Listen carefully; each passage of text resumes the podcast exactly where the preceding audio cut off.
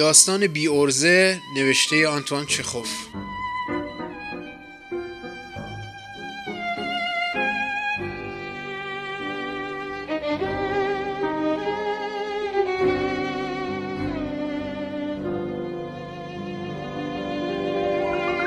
چند روز پیش خانم یولیا واسیلیونا معلم سرخانه بچه ها را به اتاق کارم دعوت کردم. قرار بود با او تصفیه حساب کنم. گفتم بفرمایید بشینید. بیایید حساب و کتابمون رو روشن کنیم. لابد به پولم احتیاج دارید. اما ماشاءالله اونقدر اهل تعارف هستید که به روی مبارکتون نمیارید. خب قرارمون با شما ماهی سی روب نه خیر چل روب نه قرارمون سی روب بود من یادداشت کردم به مربی های بچه ها همیشه سی روبل می‌دادم خب دو ماه کار کردید دو ماه و پنج روز درست دو ماه. من یادداشت کردم. بنابراین جمع طلب شما می شود 60 روبل. کسر می شود 9 روز بابت تعطیلات یک شنبه شما که روزهای یک شنبه با کولیا کار نمی کردید جز استراحت و گردش که کاری نداشتید. به سه روز تعطیلات عید. چهره یولیا واسیلیونا ناگهان سرخ شد. به والان پیراهن خود دست برد. به چندین بار تکانش داد. اما اما لام تا کام نگفت. بله سه روزم تعطیلات عید. به عبارتی کس می شود دوازده روز. چهار روز هم که کولیا ناخوش و بستری بود. که در این چهار روز فقط با واریا کار کردید. سه روز هم گرفتار درد دندان بودید که با کسب اجازه زنم نصف روز یعنی بعد از ظهرها با بچه ها کار کردید.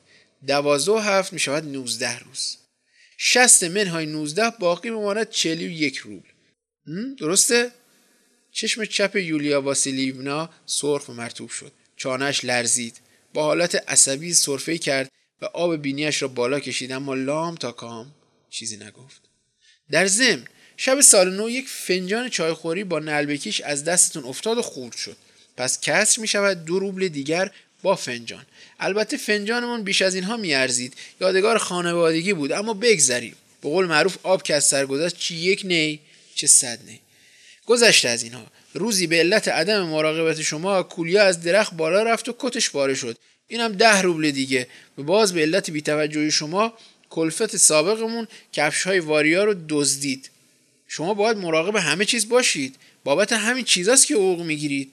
بگذریم. کسر می شود پنج روبل دیگر. دهم ژانویه مبلغ ده روبل به شما داده بودم. به نجوا گفت من که از شما پولی نگرفتم.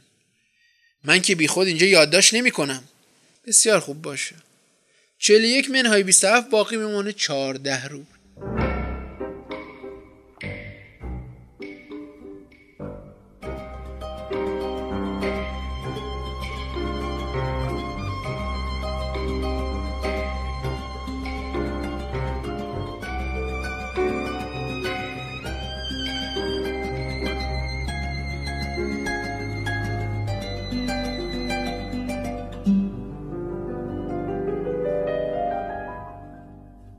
این بار هر دو چشم یولیا واسیلیونا از اشک پر شد.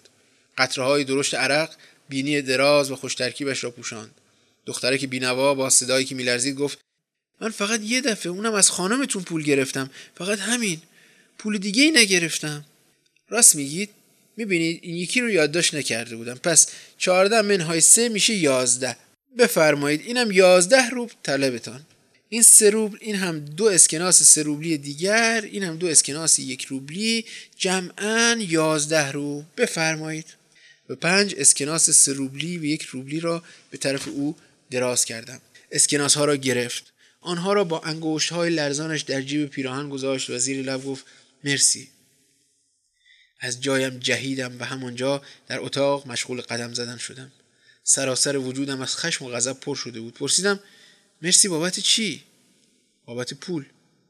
آخه من که سرتون کلا گذاشتم لعنت بر شیطون. غارتتون کردم علنا دزدی کردم. مرسی چرا؟ پیش از این هر جا کار کردم همینم از من مزایقه می‌کردن. مزایقه می‌کردن؟ هیچ جای تعجب نیست. ببینید تا حالا با شما شوخی می‌کردم. قصد داشتم درس تلخی به شما بدم. هشتاد روب طلبتان را می‌دهم. همش توی آن پاکتی است که ملاحظش می‌کنید.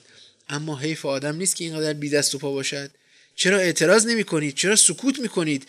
در دنیای ما چطور ممکنه انسان تلخ زبانی بلد نباشه؟ چطور ممکنه اینقدر بیورزه باشه؟ به تلخی لبخند زد.